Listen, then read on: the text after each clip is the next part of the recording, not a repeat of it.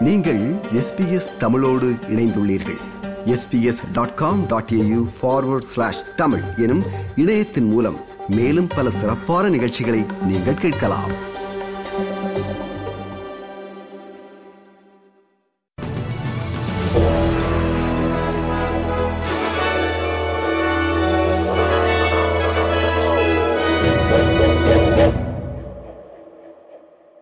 நேர்கள் அனைவருக்கும் வணக்கம். இன்று பிப்ரவரி மாதம் ஏழாம் திகதி புதன்கிழமை. எஸ்பிஎஸ் தமிழ் ஒலிபரப்பு வழங்கும் செய்திகள். வாசிப்பவர் மகேஸ்வரன் பிரபாகரன். இலங்கையின் சுதந்திர தினத்தை முன்னிட்டு தமிழர் எதிரிகள் கழகத்தின் ஏற்பாட்டின் பேரில் ஆஸ்திரேலியாவின் கன்பராவில் உள்ள இலங்கையின் தூதரகத்தின் முன்பு ஆர்ப்பாட்டம் ஒன்று இடம்பெற்றுள்ளது. இந்த ஆர்ப்பாட்டத்தின் போது இனப்பிரச்சினைக்கு தேர்வு போர் குற்றம் தொடர்பான விசாரணை என்று பல கோரிக்கைகளை முன்வைத்து கோஷங்கள் எழுப்பப்பட்டன. All criminals! Louder! Sri Lankan defense! All criminals! Sri Lankan defense! All criminals! Louder! Sri Lankan defense! All criminals! Sri Lankan defense! All criminals! Fiji நாட்டின் முன்னாள் பிரதமர் பிராங்க் பைனிமராம பதவியில் இருந்தபோது முறைகேட்டில் ஈடுபட்டதாக குற்றச்சாட்டில் கைது செய்யப்பட்டுள்ளார் இரண்டாயிரத்தி பதினொன்று செப்டம்பரில் மருத்துவமனை பொறியியல் சேவைகளுக்கான ஏலத்தின் மூலம் அவர் பொறுப்பற்ற முறையில் பிரதமர் பதவியை பிரயோகித்ததாக குற்றம் சாட்டப்பட்டுள்ளது. முன்னாள் சட்டத்துறை அமைச்சர் மற்றும் முன்னாள் சுகாதார அமைச்சர் ஆகியோர் மீதும் குற்றச்சாட்டுகள் முன்வைக்கப்பட்டுள்ளன.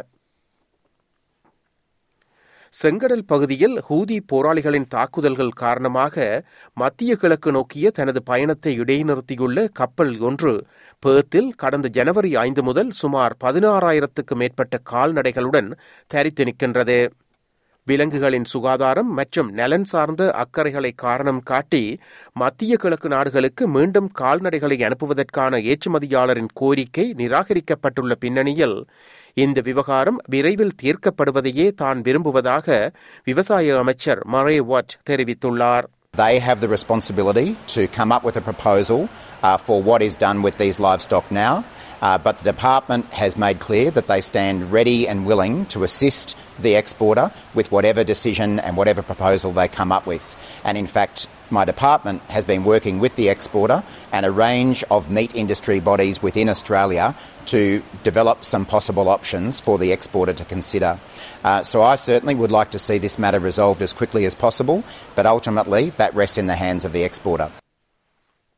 தொன்னூறு கிலோகிராம் போதைப்பொருளை இறக்குமதி செய்ததாக கூறப்படும் இருவர் மீது பெடரல் காவல்துறை குற்றச்சாட்டுகளை முன்வைத்துள்ளது. சுமார் எண்பது மில்லியன் டாலர்கள் மதிப்புள்ள அப்போதைப் பொருளானது குவாத்தமாலாவில் இருந்து கோப்பியரைக்கும் இயந்திரம் ஒன்றினுள் மறைத்து வைத்து பிரிஸ்பேனுக்கு வந்தடைந்துள்ளது. ஆஸ்திரேலிய கிரிக்கெட் ஜம்பவான் ரிக்கி பாண்டிங் அமெரிக்காவின் மேஜர் லீக் கிரிக்கெட்டில் வாஷிங்டன் ஃப்ரீடம் கழகத்தின் டி டுவெண்டி பயிற்சியாளராக பொறுப்பேற்கின்றார். இரண்டு வருட ஒப்பந்தத்தில் ஃப்ரீடமின் புதிய பயிற்சியாளராக பாண்டிங் நியமிக்கப்பட்டுள்ளதாக இன்று புதன்கிழமை காலை அறிவிக்கப்பட்டுள்ளது. இத்துடன் எஸ்பிஎஸ் தமிழ் ஒலிபரப்பு வழங்கிய செய்திகள் நிறைவடைந்தன.